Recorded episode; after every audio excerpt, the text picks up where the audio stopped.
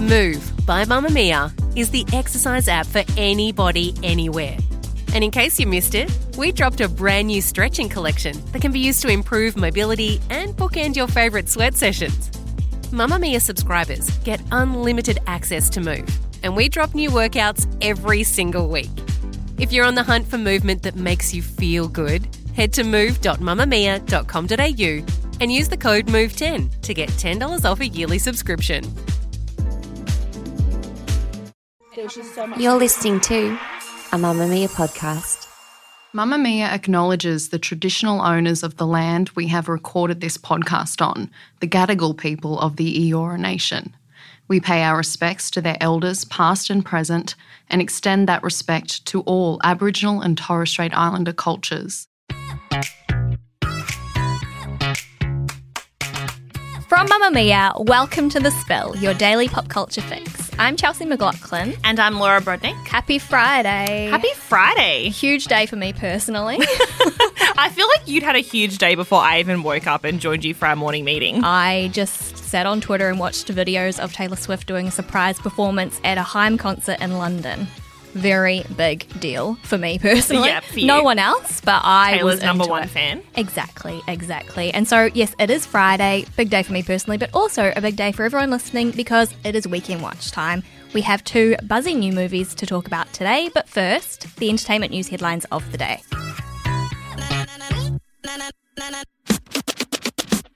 I have news. What's the hot gossip? I want more headlines. So, making news today, a judge has decided not to extend a temporary restraining order placed against Ricky Martin after allegations were made by his nephew that the two men had had a sexual relationship. His nephew then accused Ricky Martin of stalking him and calling him frequently. He also alleged that Ricky would hang around his residence many times after the two had been separated for the last couple of months. So, in a virtual court hearing today, the nephew said he had voluntarily desisted from moving forward and said he no longer needed the protection order. A lawyer for Ricky Martin said the singer was prepared to directly address the judge at the hearing and has denied that he had any romantic or sexual relationship with his nephew. Today, Ricky Martin has released a statement about the event. I'm in front of the cameras today because I really need to talk in order for me to start my healing process. For two weeks, I, I was not allowed to defend myself because I was following a procedure where the law obligated me not to talk until I was in front of a judge. And got this claims were proven to be false, but I'm going to tell you the truth. It has been so painful. It has been devastating for me, for my family, for my friends. I don't wish this upon anybody. To the person that was claiming this nonsense, I, I wish him the best. And I wish he finds the help so he can start a new life filled with love and truth and joy, and he doesn't hurt anybody else. Well, in some other breaking news this week, Kylie Jenner, net worth 700 million US dollars, is out of touch. So, the youngest Kylie Jenner, she's having a rough week in the headlines, and all really comes down to criticism of her being tone deaf. So, early in the week, Kylie posted a photo of her and Travis Scott on Instagram at an airport standing in front of two planes, and she captioned it, You want to take mine or yours, obviously implying that they were their own private jets. And around the same time, she was facing major backlash on Twitter when flight data showed that her private jet flew just 17 minutes from one Californian airport to another, which saw her be called, you know, a slew of horrible things on Twitter, including a climate criminal. And like, hard agree, to be honest. Like, it's very disheartening to think about, you know, you or I, or just your average pleb, who are like trying Hurtful to be. but fair. yeah, like, sorry, but we are plebs, come on. Like, we are trying to be more climate conscious, and then you have these big corporations and uber wealthy people just like not caring at all. Especially because it would have been like a two hour something drive, right? It was like a Yeah. 45 minute drive. Oh, something, okay. Like not very not even that much. Exactly. So then, anyway, all of that took place. The following day came some classic Kardashian damage control when Kylie documented on TikTok a supposed spontaneous girls' trip to Target with her daughter Stormi and a couple of her nieces. So, you know, there's not too much new that we can say here about like how the Kardashian PR machine works because that's just like everyone knows. Yes. Kris Jenner works very, very hard. But this morning in our planning meeting, we had a very interesting chat about how, like, if you cast your mind back, I want to say like 2015, mm. 2014, 2015, Kylie was the cool Kardashian. Like, she was the one that everyone liked the most. She was the one that everyone wanted to be friends with.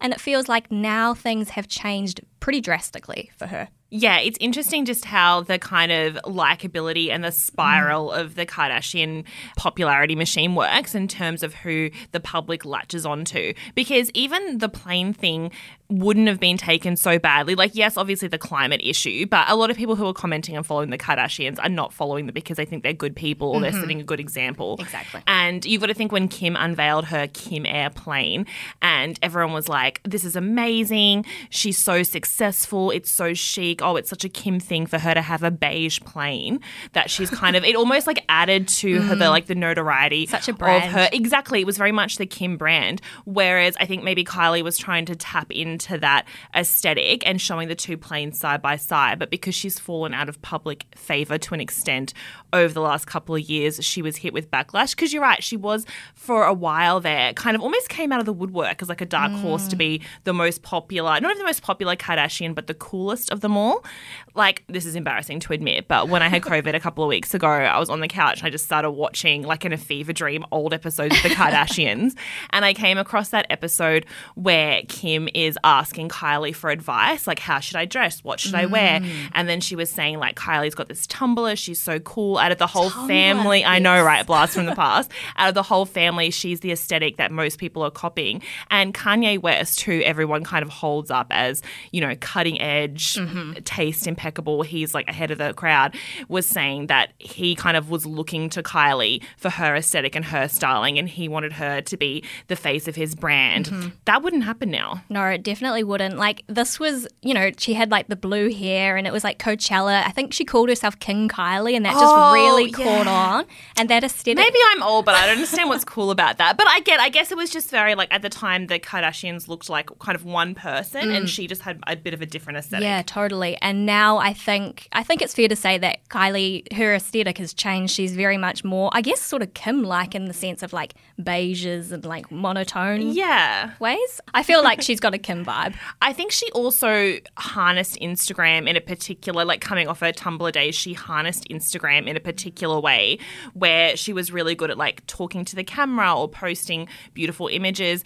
And like for a while there, she was the, the most followed out of the family. And I think one the most followed over the whole platform. And she really harnessed that as kind of a way to showcase her personality. Whereas now, except for a few of these posts that are getting her in hot water, nowadays it's almost like very formula driven. Like you don't feel like Kylie's even holding the phone. It's very much like here's what you can buy from me. Here's mm. like a very aesthetic shot. Here's like a sale I'm having. It feels like a, a business account rather than like an insight into a celebrity's life. Yeah, and I feel like that is the path that a lot of celebrities are taking, like very hands off. And I guess because social media is a pretty toxic too place. curated, yeah. Now that I think about it, I'm wondering if it is the egg's fault. Do you oh, remember Oh, the yeah, egg? the egg. the egg that was such a flash in the pan but it was when that there was like an account called the egg or something Yeah, and it was Egg. like campaigning to be the most liked photo on instagram to beat kylie jenner and it did It like did, yeah. succeeded I think it's just still sitting there. People are like, "What's the egg going to do next?" Is like someone going to buy this account and turn it into a marketing machine? It like it, the egg did its one thing, and mm. now it's just sitting i'm there. surprised the kardashians haven't actually snapped that up Oh yeah, they're probably going to at some stage. that would be really interesting why do you think kylie's like i guess the kardashians are quite fluid in like how they move about and they're kind of like a jigsaw where like it's like one goes to the top and the public Yeah. is really kind of yeah very like accepting of them. But when that happens another kardashian or jenner like we just call them all kardashians falls to the bottom and has like public ridicule. But you're right then they spin around mm. again it's really interesting. I hate to say this, but I think it's very indicative of like our society. But we did a past episode, The Spill, where we talked about the public opinion has changed mm. depending on who each of the Kardashians is dating and how their partner treats them publicly, which is awful. But like when Kanye West was like showering Kim Kardashian publicly with praise and talking about how inventive she is and how stylish mm. she is, I feel like the public really warmed to her. Whereas there was a lot of backlash against Kourtney Kardashian when Scott Disick treated her. Badly in the public. And then that really changed when like she became a lot cooler publicly. This is all publicly. I don't agree with any of this. Mm. When Travis Barker was like very publicly yeah. in love with her. And even like lately, like Khloe's been going through the ringer, but people, it's almost like there's this kind of public hatred towards her because of Tristan Thompson's actions. And I think a lot of kind of maybe Travis Scott's in like public indifference to Kylie for the last few years has maybe put her further down the ladder. So they've been like very public about their relationship lately trying i think they're trying yeah, to like have. make it look like they're still yeah. together and make her look more desirable so the public likes her more it's so messed up it is messed up i think it's right though and i think that the kardashians like this is something that they lean into i don't think it's unreasonable for us to like draw these i guess parallels because that is sort of how they present themselves and yeah. they are very like tied to whoever they're dating at that point in time and so, with that in mind, it is interesting that Kylie is, you know, bringing Travis into the fold a bit more and they're being more public because Travis, you know, if we talk about Astroworld last year, his public persona has gone through the ringer a little bit over the past couple of months. And so it almost feels like they're trying to rehab his image in a way, and it's really just not coming across because people are just turning on Kylie. Yeah, exactly. Well, like we said, it, the Kardashians are always moving around in popularity, and Kylie could make some miraculous comeback. King Kylie could come back. The blue hair could come back. I feel like that's a way that she could succeed here. Will be interesting to see what happens from here. Mamamia subscribers, you've been asking and we've been listening. Now you can get all of your exclusive subscriber audio on Apple Podcasts. That includes everything from bonus episodes of your favourite pods to exclusive segments to all of our audio series. To link your Mamamia subscription to Apple Podcasts, open the Mamamia Out Loud page in your Apple Podcasts app and follow the prompts or head to help.mamamia.com.au.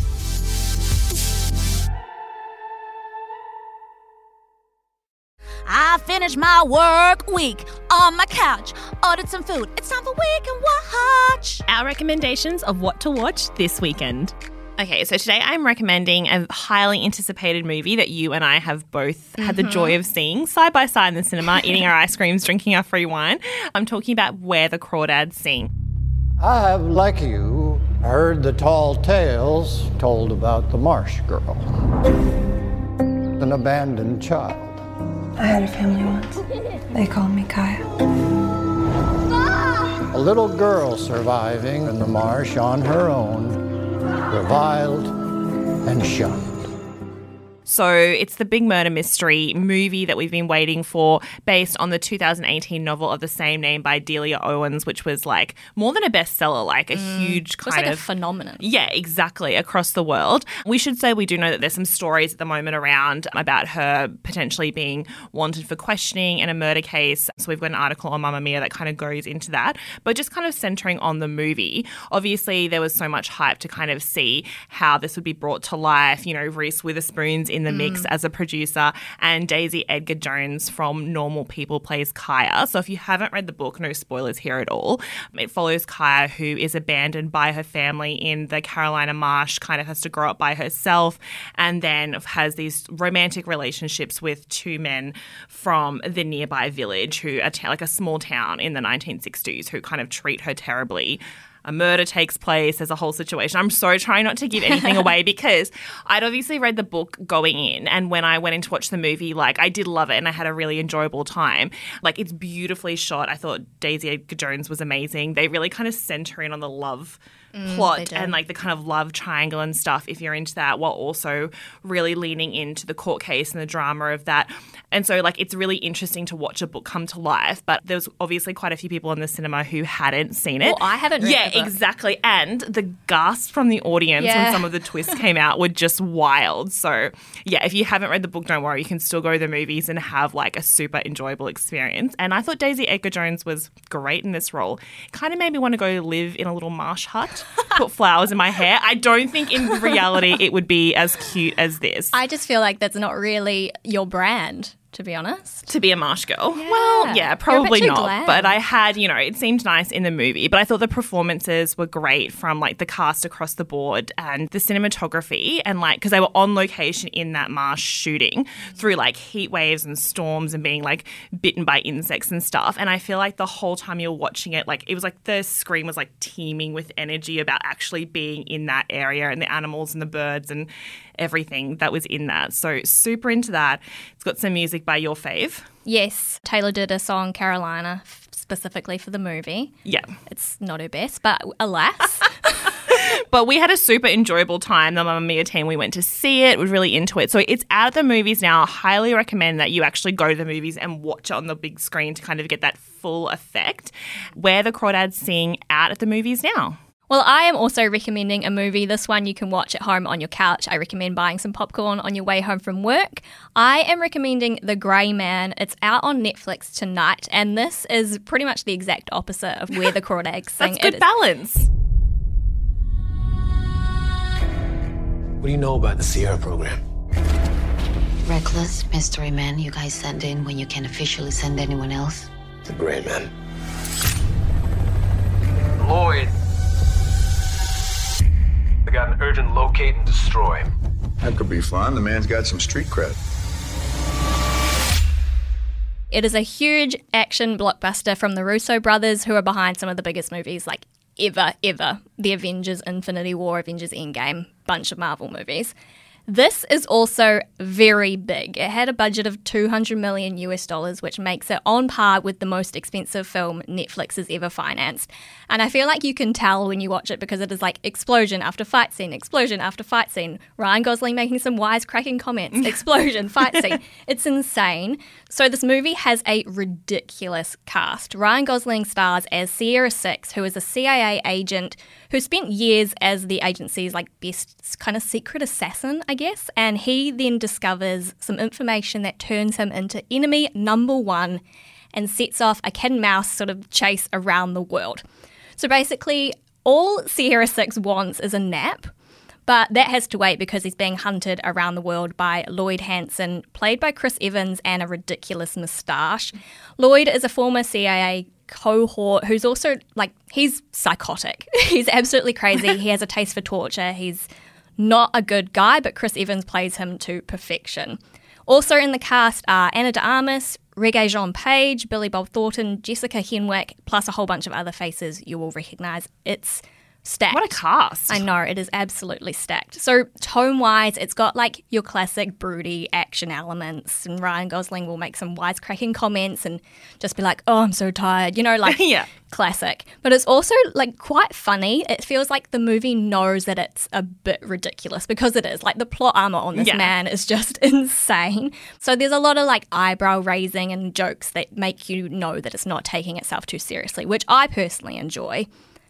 I don't think that it's exactly like prestige. It's not going to win any awards and it's not really game changing in any way, shape, or form. But it's like, it's just a good time. It's explosions yeah. and fight scenes and like just a good way to spend a Friday night on the couch. Just like forget about the world. Two hours of Ryan Gosling, Chris Evans, Regé-Jean Page's faces on your screen. What yeah. more can you ask for? So that is out on Netflix tonight.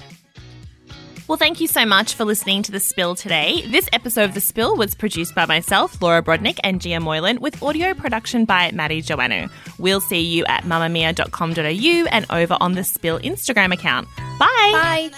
Bye.